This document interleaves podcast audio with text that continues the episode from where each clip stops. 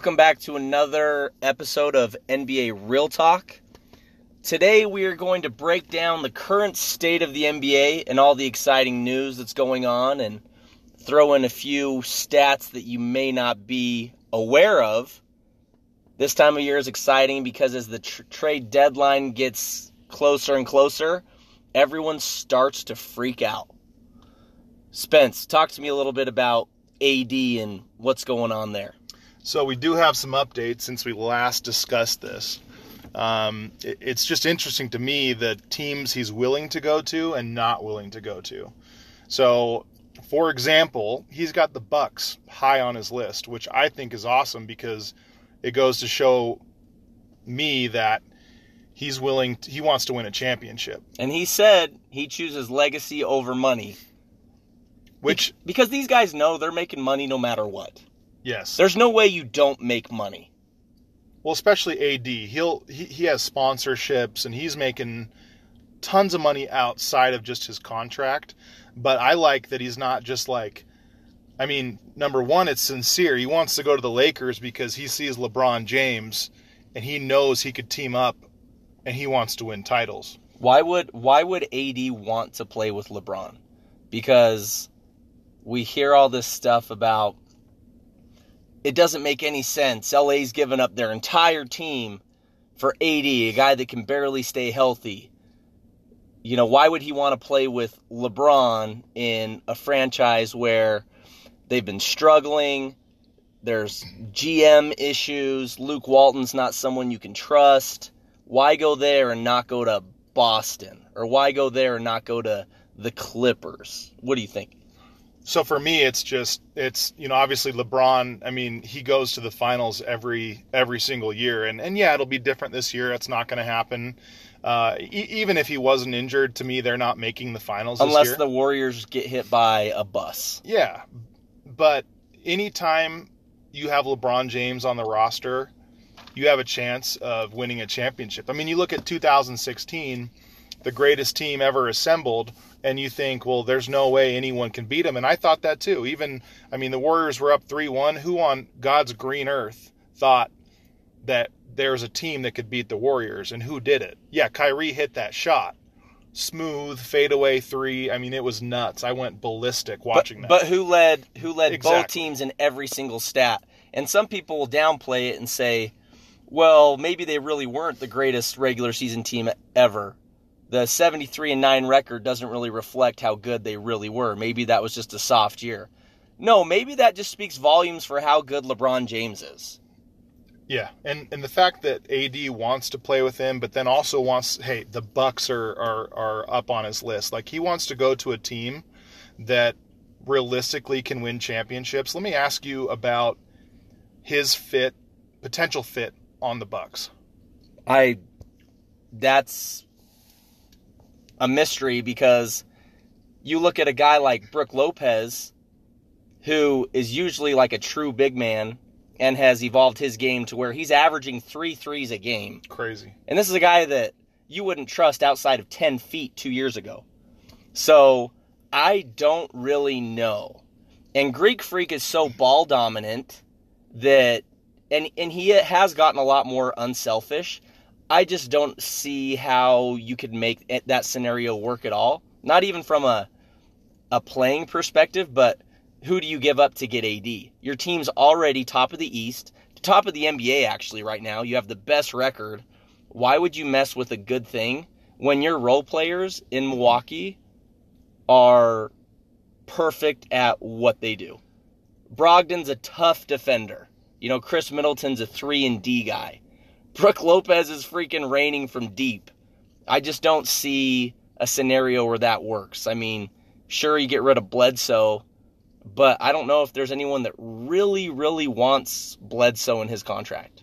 Yeah, so if I'm if I'm looking at it from New Orleans perspective, I'm not really keen on taking any of those guys from Milwaukee. It's just here's the thing: you have great role players. Middleton's having a great year, named an All Star. Um, and Brogdon, and, and they're they're at the top of the league defensively. But can you imagine playing devil's advocate here? If you do add AD, that length is insane. And you're already a top defensive team, and then you add like a defensive player of the year type of candidate with length for days. I True. just think I think you always err on the side of bringing the superstar over because how many times do you see teams win in the NBA like win the finals without superstars? Like when was the last time Dallas. So Dallas and even then But Dirk was a superstar then. Dirk was a superstar. And before that, you could kind of argue the Spurs, but Timmy D was kind of a superstar. He's the best power forward of all time. And I hate to say that, but Yeah. he really is. so, like, when was the last team that won the championship without a superstar? And now you can say, of course, well, Greek Freak is a superstar, but to me, he's still unproven. What has he done in the playoffs? He's having a breakout year. He's an MVP candidate. Like, he's a top two MVP candidate with James Harden. But, man, you. I just he hasn't done it in the playoffs. Well, and I was going to say that Milwaukee doesn't shoot well enough from three. Come to find out, they're actually second in three point shooting. And that transformation from last year, Yeah, last year. off air. Let's just talk about the Bucks real quick. Under coach Budenhol- Mike Bud- Budenholzer. So right now they're 37 and 13. So they have the best record in the entire NBA. Okay. Last year they were 11th in offensive rating, 23rd in defensive rating, 28th in three-point field goals or his three pointers made a game, and dead last in rebounds per game. This year, under Budenholzer, and this speaks volumes for coaching. This can't just be, hey, a, a better, you know, Greek Freak's a better leader this year. He's doing this all himself. No, this is absolutely coaching. So they have the best record in the league. Offensive rating, they're fourth in the league. Defensive rating, they're first in the NBA. Three pointers made second, which blows my mind because I don't think of them Yeah. as a three point shooting team behind Golden State. And rebounds per game at four, just a hair under 50 rebounds a game, they are first in the NBA. They went from dead last to first. So the Bucks are killing it. They've figured it out. That's why I feel like even having trade talks with AD doesn't make a whole lot of sense. Yeah, and I I understand it from that perspective. You've got a really good thing going, and and I mean, sign me up to be on that coach's team because in the off season to just change your philosophy. I believe they take the most amount of three pointers of any team in the league, which is freaking smart. Play. Hey, look, the game has evolved. We've discussed this in the past. Play, play to win, and that means hit threes. Play your, play your best five and spread them out. And then when you have a guy like Greek Freak that can take anyone off the dribble, it gives him more room to do what he does best. So there's Milwaukee. Boston was in the running for him. AD's dad came out and said, after what happened to Isaiah Thomas, he would never let his son go to Boston. Who knows if that holds water or not, but that's what he said. And it seems like, from what AD has expressed, it's Milwaukee, the Clippers, or the Lakers, or bust. So, Clippers, I don't know. I don't see that happening. If you're going to go to LA, you might as well play with the best player on the planet. Play with LeBron James. And AD, I think AD understands, like you said earlier, LeBron makes it to the finals every year. Whether I love his game or hate his game, he gets results. People say he doesn't make his players better. He absolutely makes his players better. You're just playing with the ultimate alpha, so you have to adapt your game and read and react to how he plays. And the beauty is, AD played point guard his junior year in high school, and then he grew 100 inches. Yeah. You know, so he can play around the perimeter if he needs to. Where Kevin and Kevin Love and Chris Bosh playing with LeBron, you could tell they weren't super comfortable doing that from the get go. Yeah, and I think, you know, going back to the Clippers, I think the only reason he probably includes them is because they can have cap space and it's Los Angeles. And so maybe he's thinking he can attract some, some other primetime free agents. But the the Boston thing is interesting to me because Boston is always brought up in trade talks for any superstar or free agency just because of what Danny Ainge has done and put together. They got Brad Stevens, a lot of young talent that they can give up.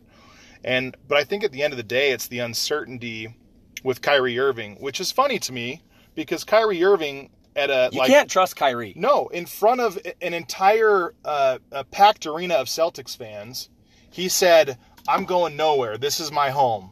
Yeah, he asked them, "Y'all want to see me here next year?" Yeah, I mean, and then all of a sudden he says he owes nobody nothing. Yeah, he said, "I don't owe I don't owe nobody shit."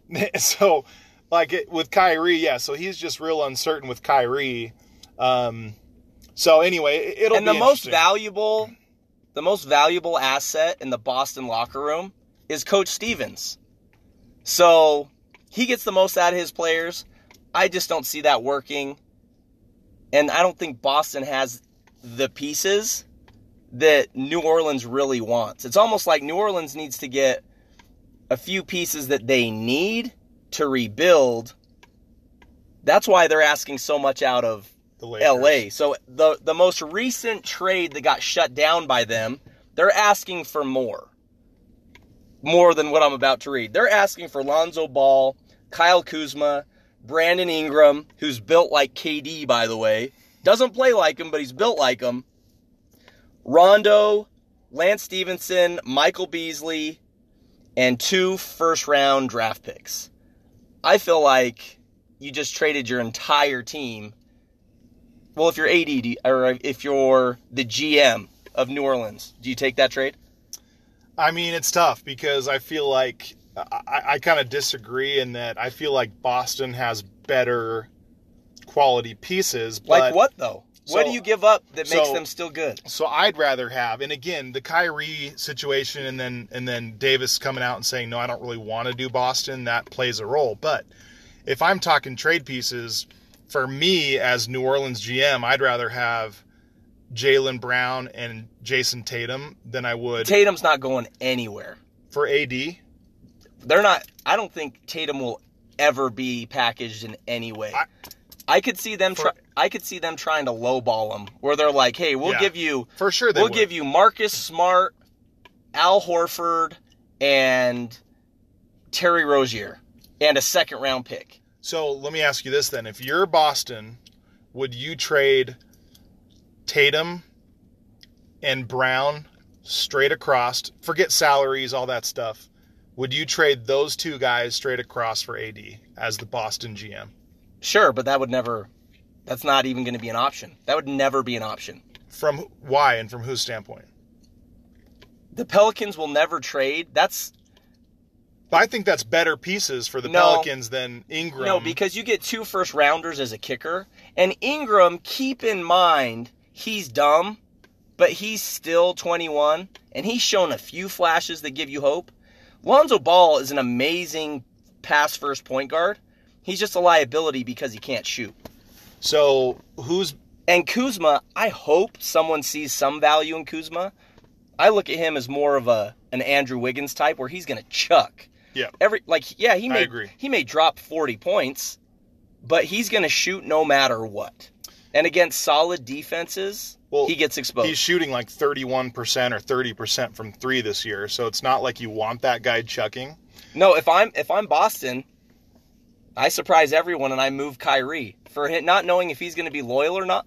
You know, yeah, if you can, if, move if, him. if I could move him, I would because he's a big deal. I mean, I would try my damnedest to get rid of Gordon Hayward, but no one's taking on that Yeah, contract. Good, good luck. Yeah, I just I, for me the, the so the better prospect, just so I'm clear, and then you tell me what you think. The better prospect between Ingram and Tatum is Tatum, For sure, 100%. He's better. But, and a better prospect. well, and Jaylen Brown?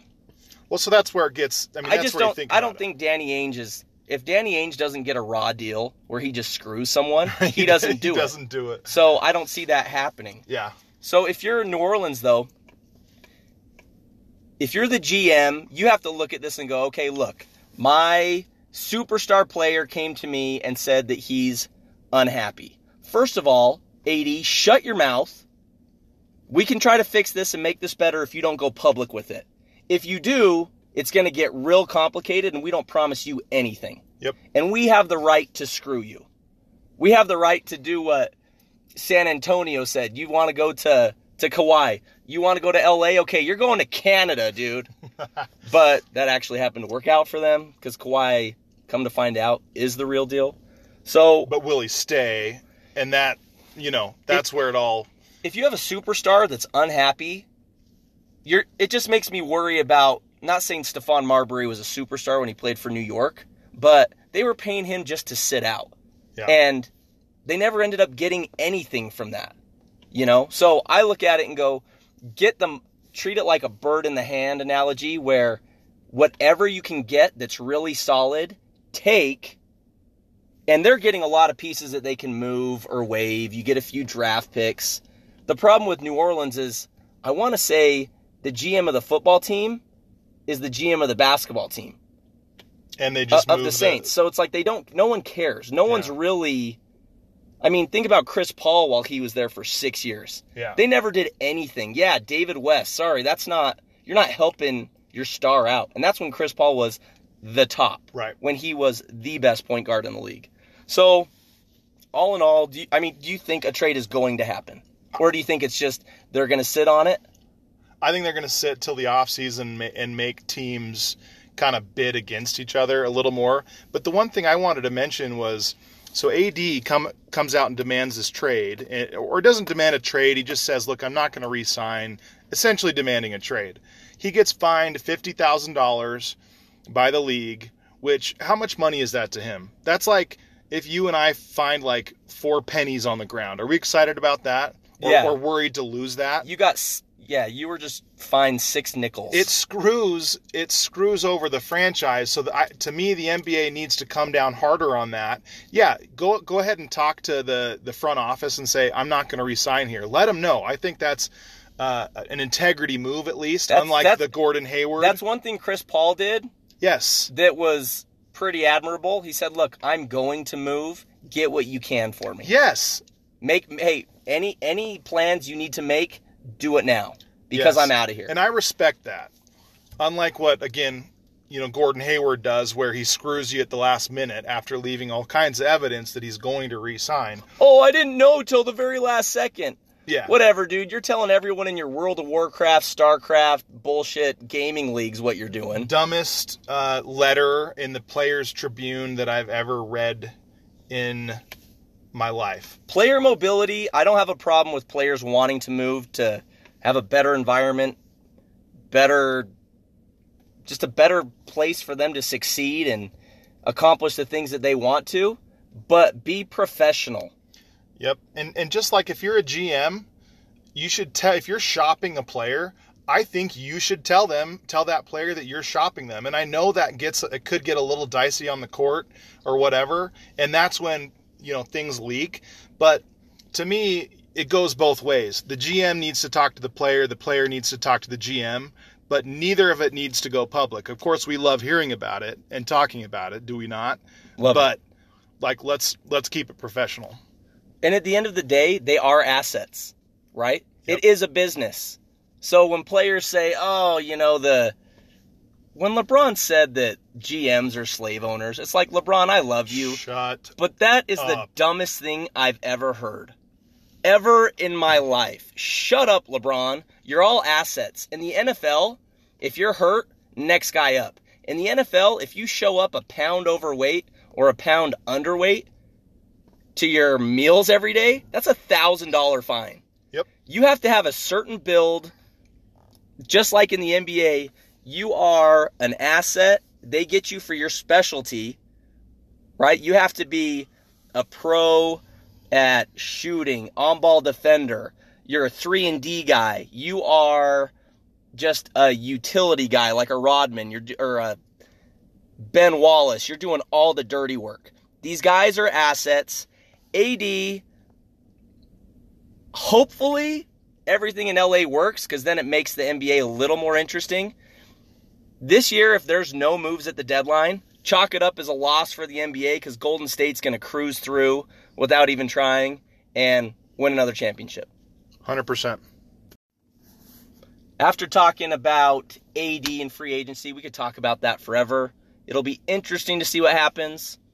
Who knows if a deal gets made or not?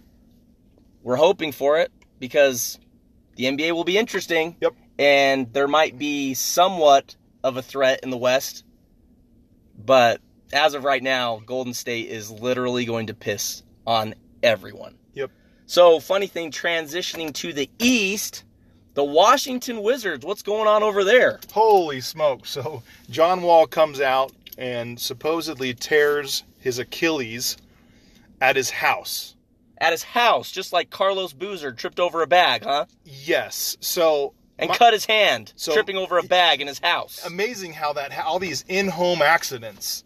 So for me, and this is a wild guess, I have zero inside information, but my hell, if he wasn't skiing or doing something He, yeah, he's skiing moguls. outside of the scope of his contract that he's not allowed to do, nobody tears their Achilles walking around at their house. Has that ever happened in the history of humanity? The guy was doing something, it wasn't in his contract. Normally, the Achilles, when you tear it, you're doing something explosive. Yeah, Right? It's not, I was walking and snapped. yeah, I was doing the dishes, damn it, and all of a sudden, like, I heard a snap, and I called the front office and let them know, hey, I'm at home right now, and you know, come on, like, the, I don't buy it. No, it's it's total BS. But, it doesn't matter though because he's a cheap player. It's not like he's expensive. Oh yeah, no, it's not like he didn't just sign a lucrative extension that he's in the first year of. So, John Wall. First of all, how valuable is John Wall to you? Because in his mind, he's the best point guard in the NBA. And a lot of people will say he's a top three, four point guard. What do you think? Well, in the highlight reels, yeah, like he's a top four point guard. He's probably a top four athlete. Yeah, when it- healthy. dude, those left-handed dunks through traffic are pretty special. But is he a top four point guard? No. When you look at his win shares, his his ESPN real plus minus offensively and defensively, I hate Russell Westbrook's game. Yeah, Russell Westbrook's way more valuable to a team than John Wall. yes. As much as I hate to say that, because they pretty much shoot the same percentages. Yeah, so he's a Russell Westbrook light, which is not a good thing to me. I just think he's totally overrated, and the Wizards are, of course. I think before this injury, they uh, they were already regretting the big extension, but now with this injury, So holy hell! They're actually winning 35% more games without John Wall. Good hell! That that says it all right there. So, but what is the problem with him? Why is is he just dumb? What is it? For, you know, truthfully, I don't know if I'm if I'm trying to trying to put a guess at it. I just think he doesn't care defensively.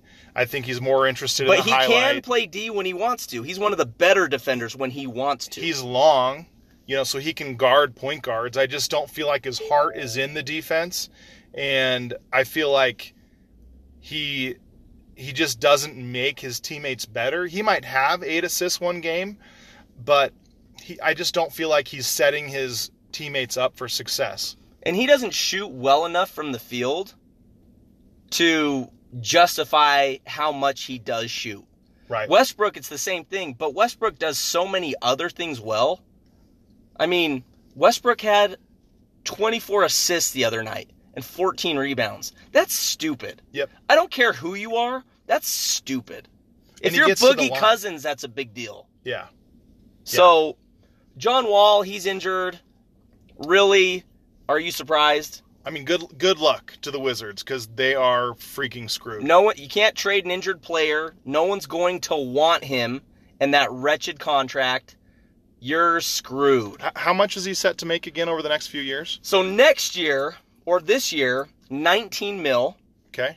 2020, 37 mil. Oh, The year after that, 40 mil.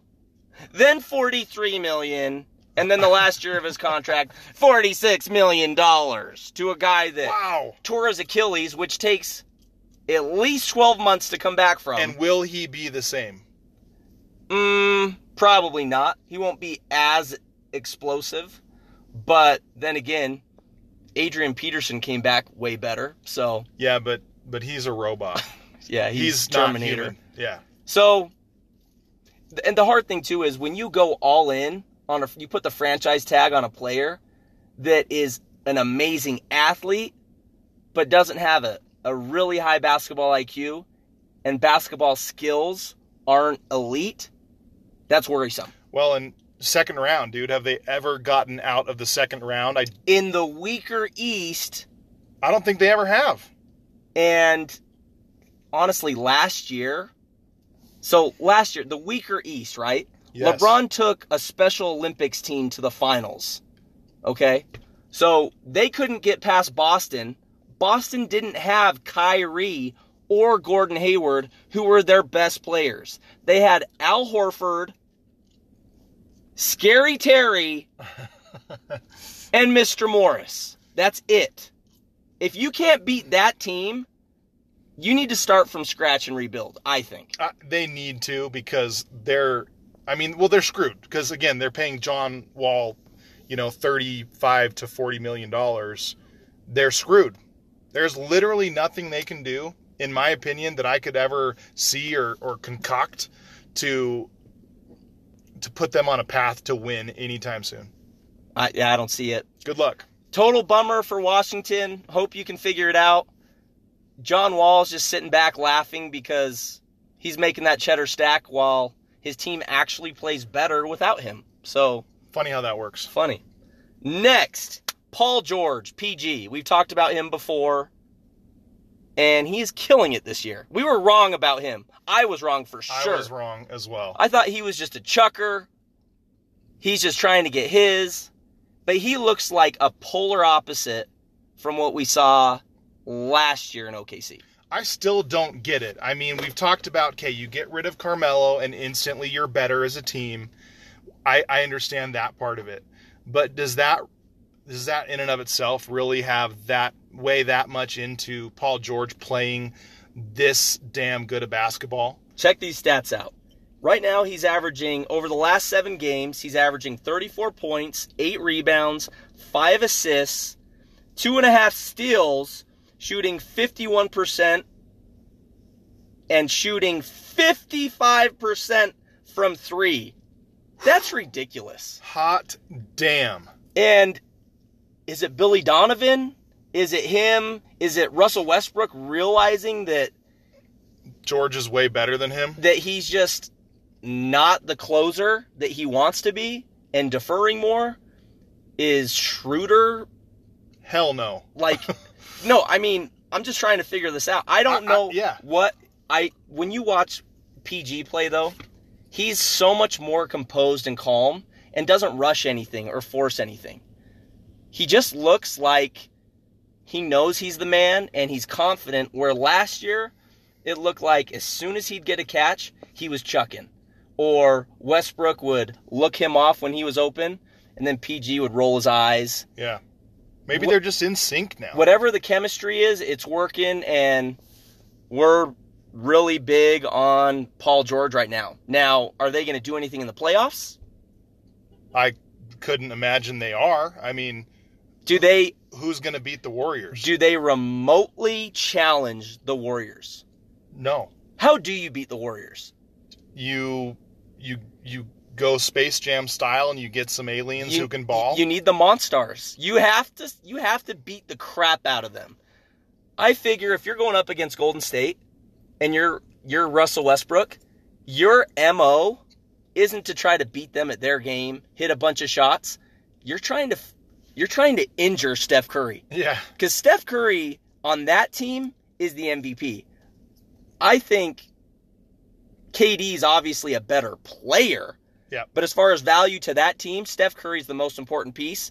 You hurt him, you run him off of everything, and you get you get thrown out of a game because you're trying to injure him. that's the only way. How else are you going to beat him? Th- that's it. And then you just pray to the high heavens that Klay Thompson's not hitting, that Durant and Draymond are going at each other. Oh, and that Boogie is already thrown out of the game because, oh yeah, they have a fifth All NBA player on their team. So another trade talk that's interesting going on right now. Jabari Parker for Kentavious Caldwell Pope in LA. What do you think about that? So I believe they both expire at the end of this year, if I'm not mistaken. Yeah, team option for Jabari. So hell no, that's not going to get picked up.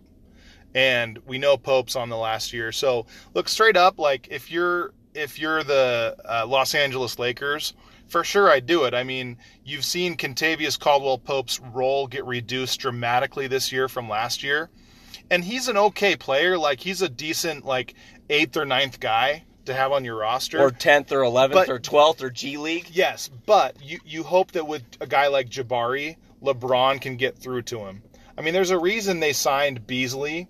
Um, and did Beasley not play with him in Miami as well? Like on that second stint? I could be wrong, but I, not- I don't think he ever did. maybe not. So, but LeBron, you, you take these projects like J.R. Smith, and you say, okay, J.R. Smith is uber talented. Can LeBron change his stupidity and his just bad decision making? You can't fix stupid, but you can try to help. but you can control it a little bit and you can argue of course he had that stupid moment in game 1 of the NBA finals that everyone will remember J.R. Smith for but how about that 3 he hit late in the game right before um Iguodala was blocked from behind by LeBron a couple like a minute before that Smith had a big 3 and generally speaking Smith played pretty damn well and again can LeBron take a project like that, a guy who's super talented? I think Jabari has way more upside than J.R. Smith. no doubt. J.R. Smith has brain damage. yes, and look what.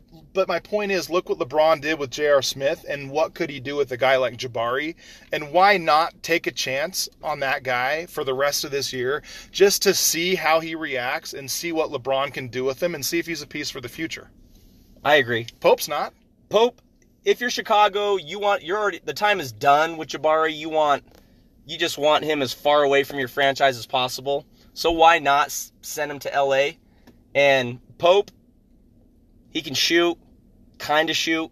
Sorta. he's okay, but it's kind of a wash as far as Chicago's concerned. I agree with you though. If anyone can get the most out of Jabari and try to get him to care on the defensive end, it's LeBron. And he knows that if he's playing with the king and he's not doing his role, he's out. Yep. Because LeBron's not going to stand for that. Yeah, it's your one chance, Jabari. To resurrect your career, dude, you've Yeah. had two ACL surgeries. You've expressed that you don't care and you're not happy. Now's your time. And I feel like Jabari is a good kid. Like, he's a good dude. He's harmless. You, you don't have to worry about him getting into trouble off of the court. But why are we worrying about him on court? Right? Why are we worrying about him being unhappy when all he has to do is keep his mouth shut and play and buy in? So it could make some sense for LA though, because this is a player that can create his own shot anytime he wants. And that's something that this LA team right now struggles with. Big time. I, I think it's a good trade for both teams. Again, because Chicago, they they just want to be done with Jabari. They need to move on. And for the Lakers, you get the upside. I, I think there's no downside to do this deal for either team because again, it, it, it all expires at the end of this year. So why not? So moving on, D'Angelo Russell. Are you surprised? Yeah. Yes. Yes. Had you very writ- much so. had you written him off? Hundred percent. So I mean, even the Lakers did. The Lakers said, you know what? We've got Lonzo Ball coming in. Like we're going to draft him. We don't need. Who would you rather have right now? Russell is playing so much better. Is he not? Yeah, he's composed. He's kind of looking like a veteran out there. You know, so In Brooklyn, and Brooklyn sucks. where he has no support. no Dinwiddie doesn't count. If if Dinwiddie's your next best player, like Gary please, or not Gary Harris. Uh, what's his name? Harris that played at Virginia, shooter. Doesn't matter. doesn't matter. They all suck. So interesting with D'Angelo Russell. Over the last three games, he scored hundred points combined without attempting a single free throw. Now Harden, there was a little comparison between him and Harden.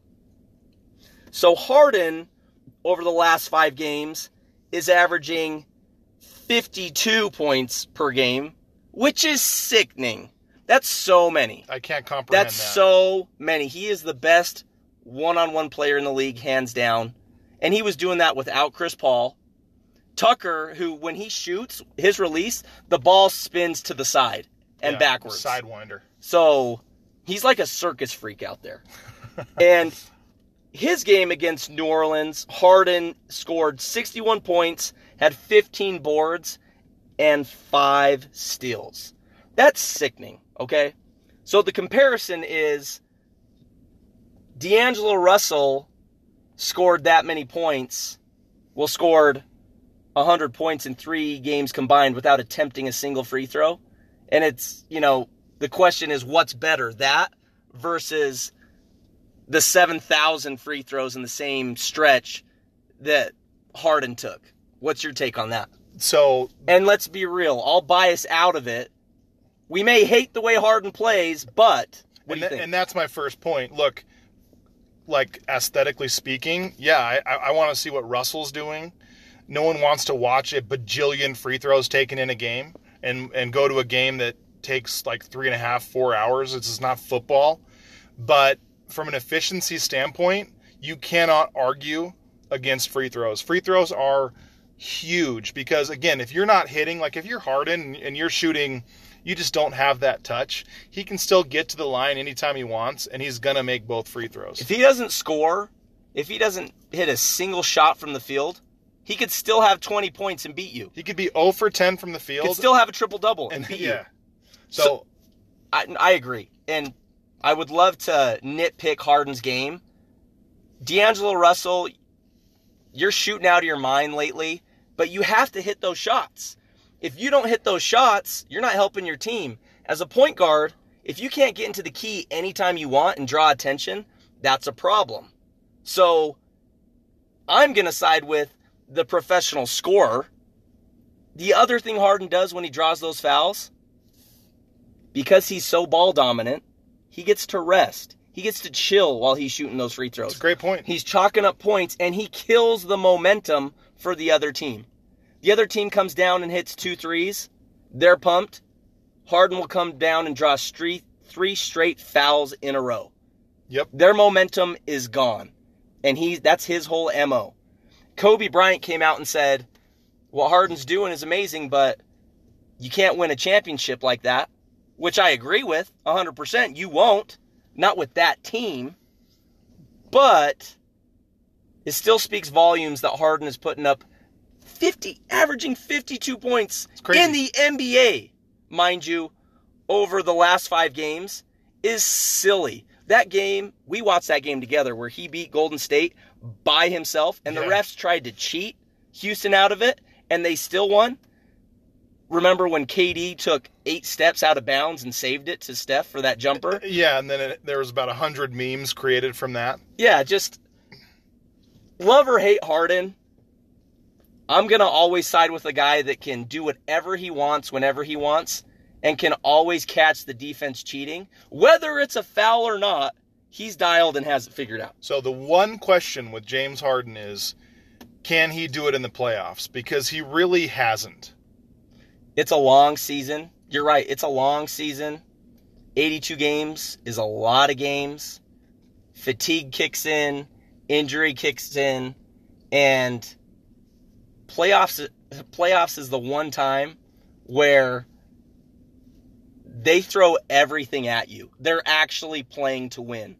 You don't have teams where it's like, you know what, this is a six game of our road trip. We just don't care anymore Right. chalk this up as a loss. If Harden gets 50, so what? So I agree with you. I don't think that's sustainable. I don't think he'll be able to.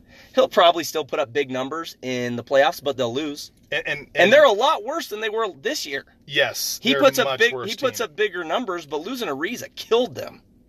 Yeah, and honestly, again, it's it's and it's not just the production in the playoffs, but it's being clutch. We just haven't seen that yet from James Harden, and that's the one question that he has to answer to his critics. I think. I agree. So Klay Thompson scored 44 points the other night. All 44 points were assisted on.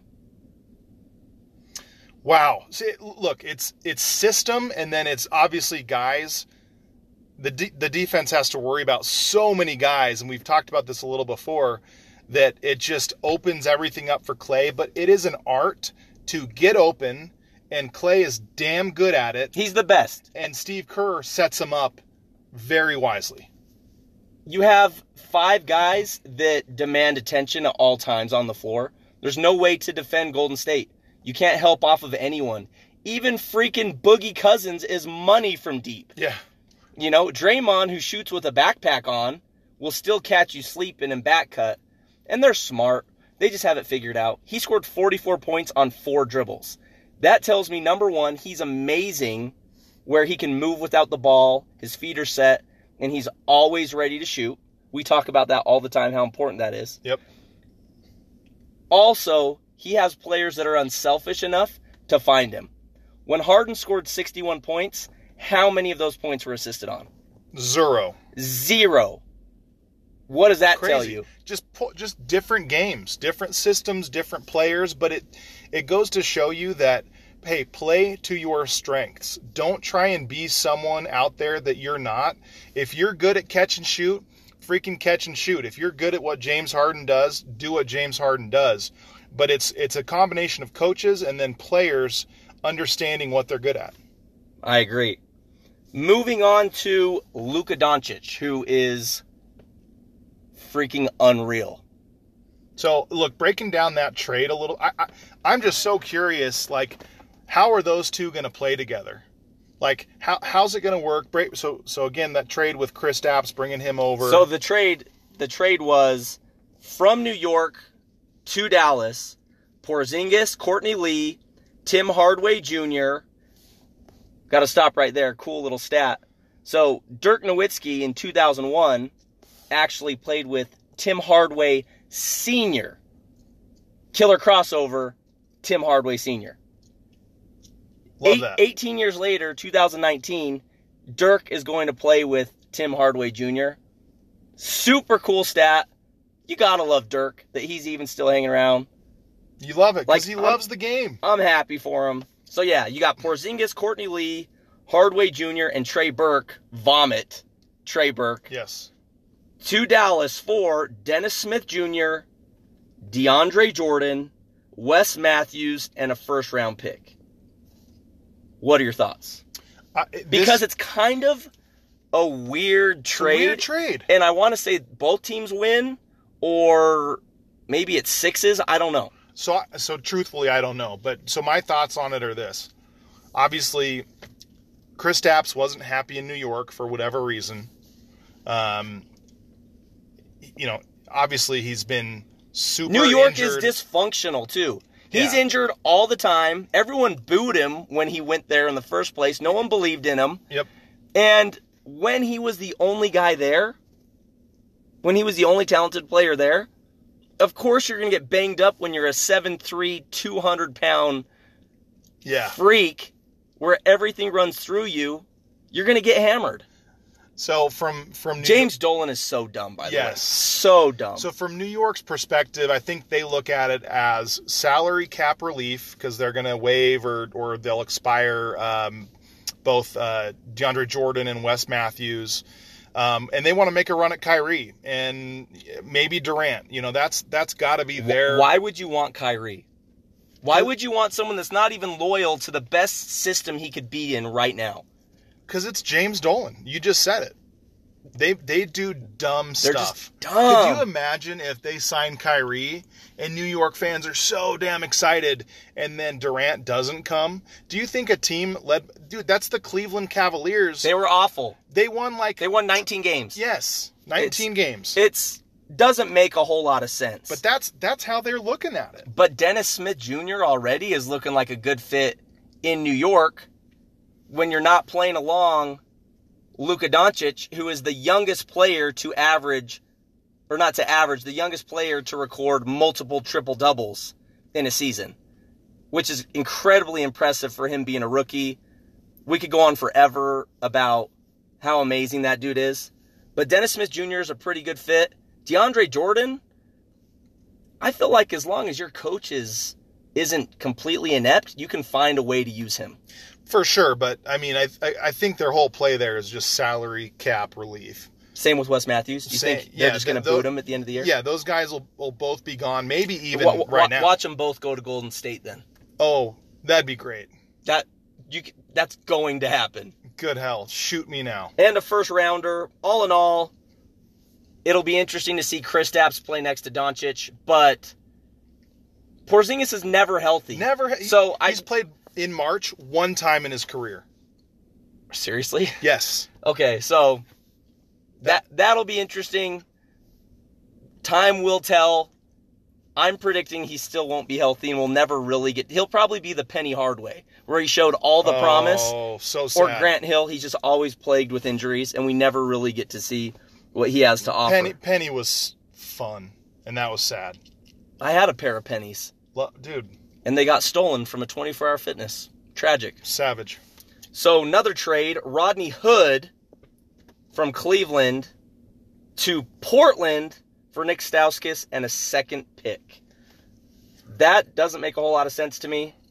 I wouldn't touch Rodney Hood with a 50 foot pole. I would. That's me. I don't. I despise his game. Yeah. No, I, I so I get that. So I think from Portland's standpoint, here's how they look at it. Rodney Hood can do more things than Nick Stauskas. Nick Stauskas True. is good at shooting, but guess what? He's only shooting 34% from deep. Hood is shooting 36. So I think they look at it and say, "Hey, he's a longer, uh, more able and capable defender. He's shooting better. He's shooting better, And he doesn't. Sorry to cut you off, but Stauskas is a lesser version of Redick, where Much he can't create off the. Yeah, much, much. He's 15% of Redick. yeah, And he can only create. Well, he can't create. He can only get his shot off off of the picks. He's always has to be moving. Nothing off the dribble, where Hood can kind of back you down, create space, and shoot. yes, I just don't like Hood playing alongside McCollum and Lillard because I can I can picture it now. Lillard is passing it to him from the corner, like short corner to Rodney Hood on the wing, just to get the ball back from him to reset. And Rodney Hood's already trying to make a play. yep, You know, he's already trying to make a play, and he's forcing a stupid contested shot. And Lillard and McCollum are like, "Who's this clown?" Yeah. So I, my my only counter argument to that would be Terry Stotts is a damn good coach, and when when True. Rodney Hood was with Quin Snyder, he was actually like kind of a basketball player, and I think that Terry Stotts may be able to get something out of him compared to whoever Cleveland's coach is right now. You know what I'm saying? So for me, I, I- like that trade from Portland's standpoint because Hood is cheap. I don't know what his deal is right now. I just think you're not getting 34% from a from a quote unquote shooter. Just isn't getting me excited. So move him. I, I agree. I just don't love if you're not hitting 40, 50% of your threes, especially if they're good looks, I don't want you shooting threes. yeah, stop shooting. So Trae Young is surprisingly good. So what were your takes when he, what was your take on him when he entered the league? So in summer league, and I, one, I'm one of those idiots that actually kind of watches summer league because it's 120 degrees outside, and I don't want to go outside, and so I just watched summer league, and he couldn't even get a catch. He couldn't even like penetrate and get into the mixer. Like he couldn't. Why though? because he's just small and didn't know how to use his body. And so I looked at him thinking, holy hell, he can't do this in summer league. Like, how on God's green earth is he going to do that against NBA talent? Do you think any of that has to do you think that has anything to do with just the quality of summer league? Because everyone's trying to prove themselves. You're not getting no one really feeds off each other. They're all trying to be the hero. They're all trying to earn contracts and get paid. My take is because we knew when he played at oklahoma that he could create and he could shoot from anywhere. Yeah. he leaves his apartment and he's in range. He can shoot. Yep. so you're right though. He he wasn't surprising anybody with his play in summer league. So it, Well, and it's funny that Atlanta traded up for him, right? that was shocking. And of course, I again, I, I was a Doncic fan from day one. I thought he should have gone number one. It's trust me, guys, it's literally the only pick I've probably got right before the fact. Um, but it was surprising that they did that. But for me, Trae, what Trey Trae Young is doing right now is pretty cool based on what we saw from him in summer league because he looked atrocious. And it does go to show with summer league, like you said, it's garbage basketball at the end of the day. It's not, there's no system, there's no chemistry. And so you got a guy like, I, will never forget Mo Almond, Morris Almond, who, who killed it. Absolutely destroyed competition in summer league. It was too easy for him. It like 47 a game for uh, he had a, he had a stretch of 40 from Rice, games. right? Yes, from Rice. And but he could never make it in the league. And so, yeah, you can't take what you see in the summer league and say, okay, yeah, it's going to translate to the NBA. And it, it, goes both ways. You suck in the summer league, you can be good in the NBA. So I, I don't know how these GMs go out and scout the summer league, like, and actually figure out who's good and who's not because it's a shit show. It's a crapshoot. It's crazy. Yeah, that, that would that'll be an interesting conversation to have. We need to get some big hitter on here and ask him those questions. So Trae Young over the last five games is averaging 27 points and eight assists. That's remarkable for a rookie, number one, a guy that looks like he's on the sandlot, looks like he's yeah. 11 years old. Okay.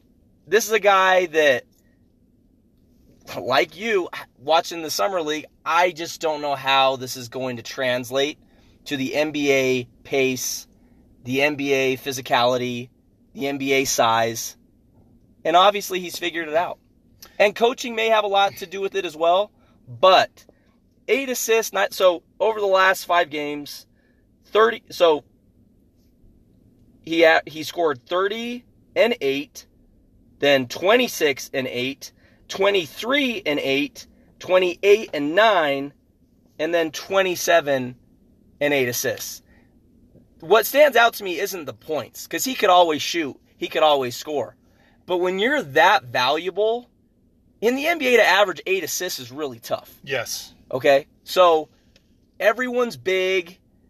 And lots of times it's not that you're not finding the right guys. You have to set guys up to where they're in a position to actually score. Not just, I mean, if you play Golden State, you could average seven assists just by being on the floor because everyone's so good. So he doesn't have a lot of talent around him, right? No, and they've won 19 games. So and how many games? We're not even halfway through the season yet. No, I mean they're not in that bottom tier, and they're supposed to be rebuilding. And a large part of it is Trae Young. It's not he's not everything. The coach, great coach. I mean the the system. I would like him to shave hard. his little mustache or whatever he has going on. Yeah, because it's like one of those. He's not real. It's like it's the, not coming in. It's full. like the child molester stash. Yeah, you, kind you got to shave that. Yeah, it's it's it's until he grows up and goes through puberty, he should just shave it off. The the, the little peach fuzz he has even though he hasn't gone through puberty, he's playing like he has. No and doubt. he's balling out. He's he's tough from deep. When you can attract that much attention from around the perimeter, guys the defense has to key in on you and lots of times they're overplaying because they don't want you to even get a catch, let alone get up get up another shot. So as they overplay him, he beats them off the dribble and he finds guys. And he has a really he has a great court vision and he has a high basketball IQ. I'm excited to see what he can do in the future. He's been a huge surprise. Yep. Now, Doncic, Trae Young, who do you want? No question. Yep. You know, you want Luka, but if you're the Hawks, you can't be feeling too bad about picking up Trae Young because 27 and 8 is ridiculous for a rookie. Well, and even when you're picking third or fourth or fifth, there's no guarantee you're getting an all-star type guy. What do you mean? The Jazz got Exum for their fifth pick. Exactly. And, and, he plays really hard defense. Yeah, when he's healthy, which is never and that's of course an exaggeration because he's a, he's a he's a reasonable defender, but it just goes to show that when you're picking there, dude, yes, Atlanta, be happy with what you have. No, you don't have Luka, but you've got a player that looks to be the looks to play the part of a third overall pick or whatever he was because again, you don't always get top tier talent there. Well, who was there before? Schroeder? Oh, good hell! Yeah. Like who, who would you rather have? Honestly, you want Trae Young. no, Sch- Schroeder is a net negative for the OKC Thunder. He was always bad for the Hawks. I mean, he was like 19th overall. You know, it's not like he was a top tier pick, but it just goes to show it, it's you know you can swing and miss with the third or fourth overall pick left and right. It happens all the time. And if Trae Young's a liability on defense, guess what? Steve Nash was the biggest liability ever on defense. yes, He's the worst defender. Dudes from rec league that are overweight with like two knee braces can beat him off the dribble. But because he's so gifted offensively and he's so unselfish and understands the game so well, you have to have him on the floor. So, can't speak highly enough of Trae Young right now. Another big surprise this year is Jahlil Okafor. What has happened? so And why? And what was he? Third pick overall for the Sixers, and they they couldn't even justify giving him garbage minutes. so look, he can't defend a garbage can. So Jahlil Okafor, he was always really talented, but to me, he's like an Enes Kanter. Not No. as dumb. Hold up, not as dumb, but he he wants to bang low on the block, get rebounds, and shoot a high percentage. Al Jefferson. kind of like Al Jefferson, but he's a liability defensively. You put him in a pick and roll. If you're the opposing team, you put him in a pick and roll every time, and he will get torched. So in that in that in that way, he's similar to Kanter, Al Jefferson, where yes, you have good post moves, and you can score 22 points on eight of 12 shooting, and have 12 boards, and it looks pretty solid. But is it is it the type of basketball that's going to win you games? I still question it, but at least he's getting out there and putting up some stats because New Orleans needs something to be happy about. What's your take? Well, seeing the way he's playing over the last five games, so over the last five games, he's had 20 and 10, 17 and 10, 18 and 8, 24 and 15, and 27 points and 12 rebounds. And over that stretch, he's shooting 75% from the field. That right there, and call me crazy, justifies making a move with AD. I go, look, we're not totally dead at that position. We have someone that's at least serviceable, right? Granted, he's not getting the stops. He's not the defensive Yeah. presence that the AD is, but those are big time numbers. 24 and 15, 27 and 12. That's a big deal. Yeah, it, look, those are good numbers. It to me, if he They lost those games, by the way. Of course. And to me, if if he is your starting center, there is no scenario where you have a winning record. That's just my opinion. I could be wrong, but I think he's a backup center that can come in and put up some points against the, you know, the the backups, the second unit of the opposing team. But to me, he's not. Again, if he's your starting center, you're going literally nowhere. That that's that's my opinion. Maybe that's harsh. Maybe it's wrong, but that's still where I'm at with Jahlil Okafor. So I can't really argue because I don't, outside of winning a title with Duke, there's not much I can say that, you know, speaks volumes about the type of competitor he is. It looked like he was just the kind of guy that wasn't having fun, needed the right scenario. I'm glad that he's found a good fit in New Orleans and that honestly he's doing really well offensively. Defensively, let's not even go there. But if I'm the GM of the Pelicans and I know that there's offense there, It's not a bad thing. it's not it's a good problem to have. Yes.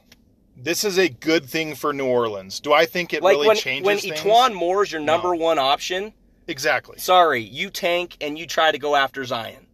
And Exactly. and speaking of hey, let's just end on talking about this real quick. Zion Williamson is the biggest freak athlete. When people say, "Oh, he's you know he's a he's a great athlete," no, he's the greatest athlete basketball has ever seen. And I don't care if he looks like your chubby cousin. it's crazy. He kills. So, is there any scenario that he's not the number one overall pick? Is someone dumb enough to pick New York's dumb enough. Barrett? Or they'll say, "Oh, we'll get Barrett because he's a he's like a Harden. You know, he's going to generate instant offense." You know something crazy? Over the last 7 games, why don't you guess what percentage? Just just what you would think, shooting percentage from For- the field. for Barrett. Zi- no, Zion, Zion. Williamson. Uh, well, I mean, I know, I, I know better. I mean, my, my guess is going to be seventy percent. 85% from the field. 85%. And if he wasn't shooting threes, 94%. good hell. So this is a guy that, first of all, if we're just talking about his body, this is a 6'7, 290. Some people are saying he's 300 pounds. That has a 45 inch vertical. That does everything well but shoot outside. But he shoots well enough outside to where you kind of have to pay attention to him.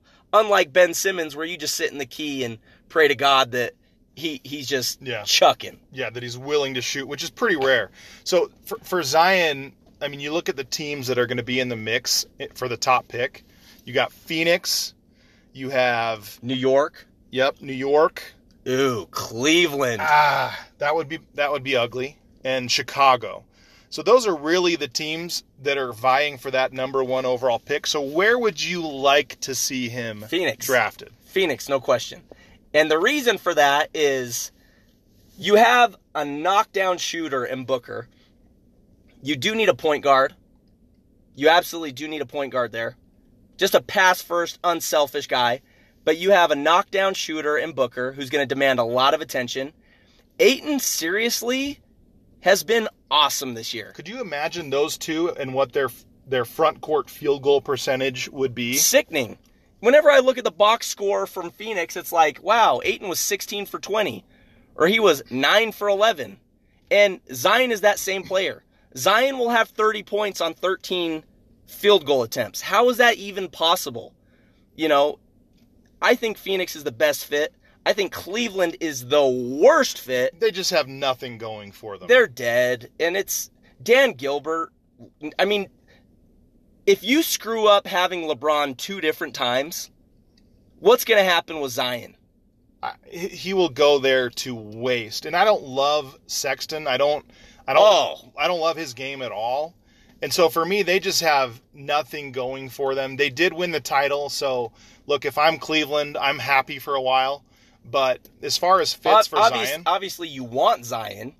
oh yeah, I just from us as like fans of the NBA and what we want to see, for sure it's Phoenix. Second place to me would be Chicago because you know at least you have uh, Lauri Mc, uh, Markkanen or however the hell you say his last name. Yeah. Um, you know LaVine, like maybe he's on the trade and, block. and they're actually trying to trying Yeah. to move him. So, but at least there's something there because because Lauri's a decent player um, with some up with some upside. But I just feel like the other teams we're talking about really don't have anybody with real upside. There's nothing to be excited about there. I New agree. York, I, I mean No. Dennis Smith Jr. Like we talked about them a little bit. Like I don't hate them bringing him in because he's four and a half million a year and he's got some upside. But I mean, I don't love putting two non-shooters together in Smith no. and Zion. That's it's like Barrett and Zion right now. Like they play against Syracuse, they play against a zone. Yeah, Barrett shot 30 shots and had 17 points. He was 4 of 17 from 3. Okay? If I'm one of- if I'm these four teams, my number 1 option is Zion.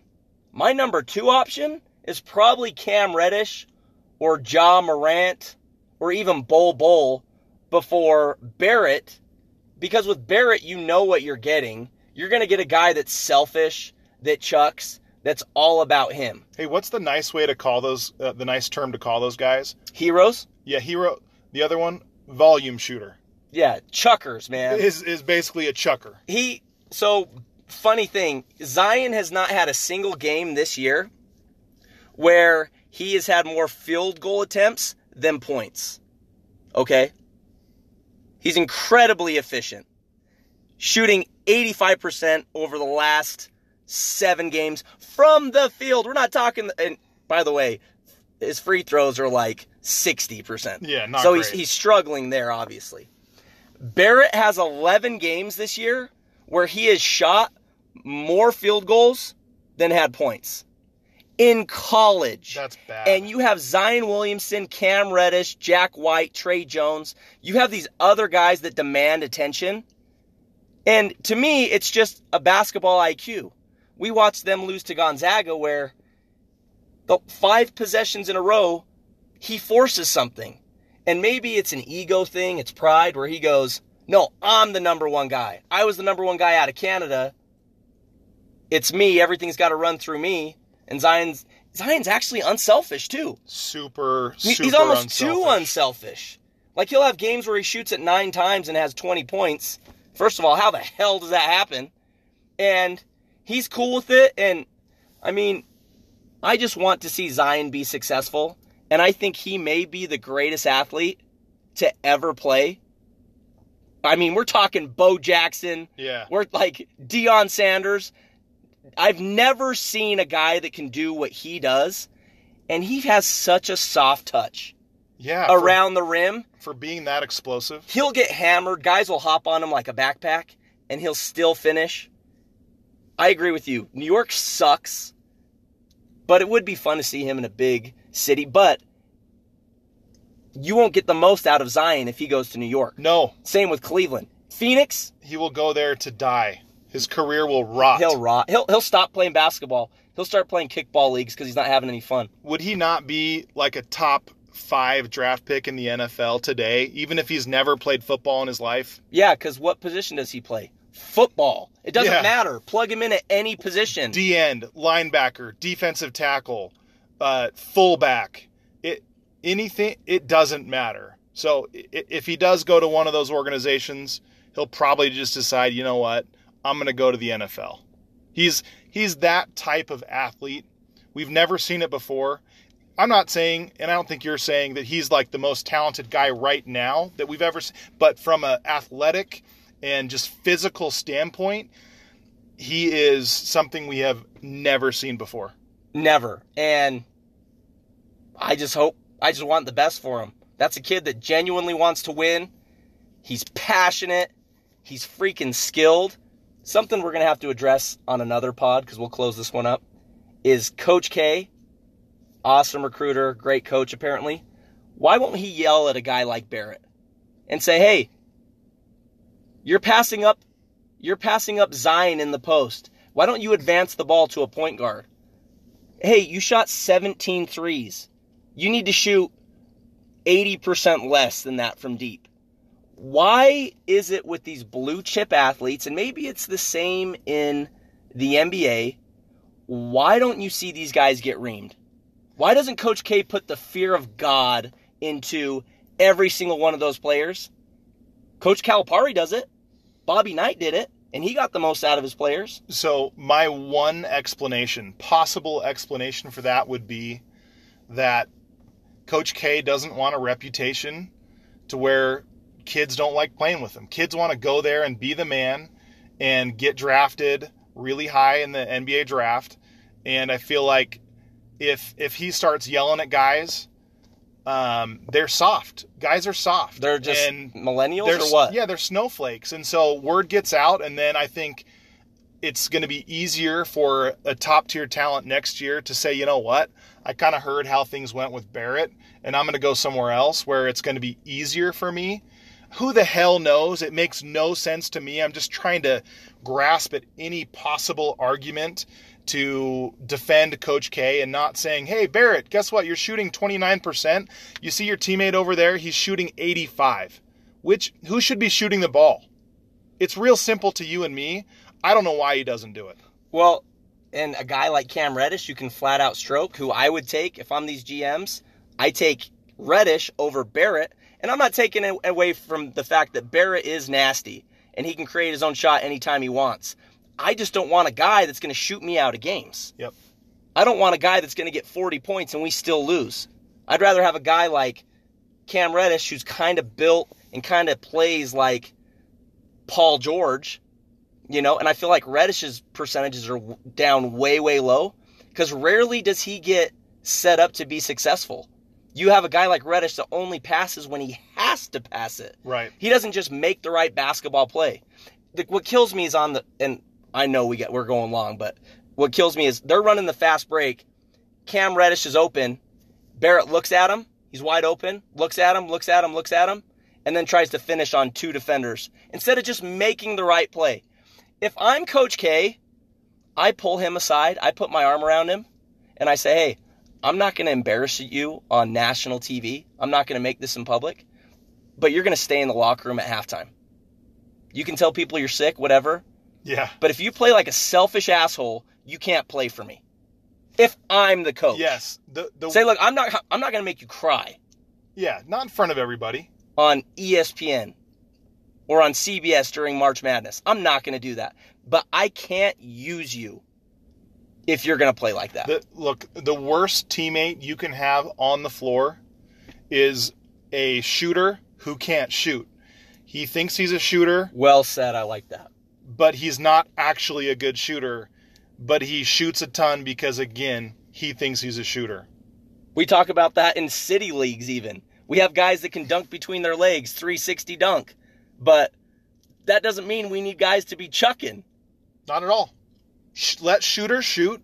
If you are a true shooter, shoot. But if you're the if you're the shooter that's really not a shooter, and I'm probably talking about myself right now, but if you're that guy who's actually you think you're a shooter, but your averages are like 31%, 34%, guess what? Turns out you're not a shooter. And your So team loses to bad teams because of that. Look, we freaking love basketball. Thank you guys for listening. We're, we just hit a milestone for total listens. We're super stoked about it. Um, thanks for tuning in to this pod. Also, questions. We, Oh, lo- we, we love the last mailbag. Send the email to NBA Real Talk Podcast at gmail.com. and we will try to get to as many questions as we can. Again, that's NBA Real Talk Podcast at gmail.com. And if you're in the Sandy, Utah area, go over to Park 5 right now for some freaking cookies and a dirty Diet Coke. Right now, go.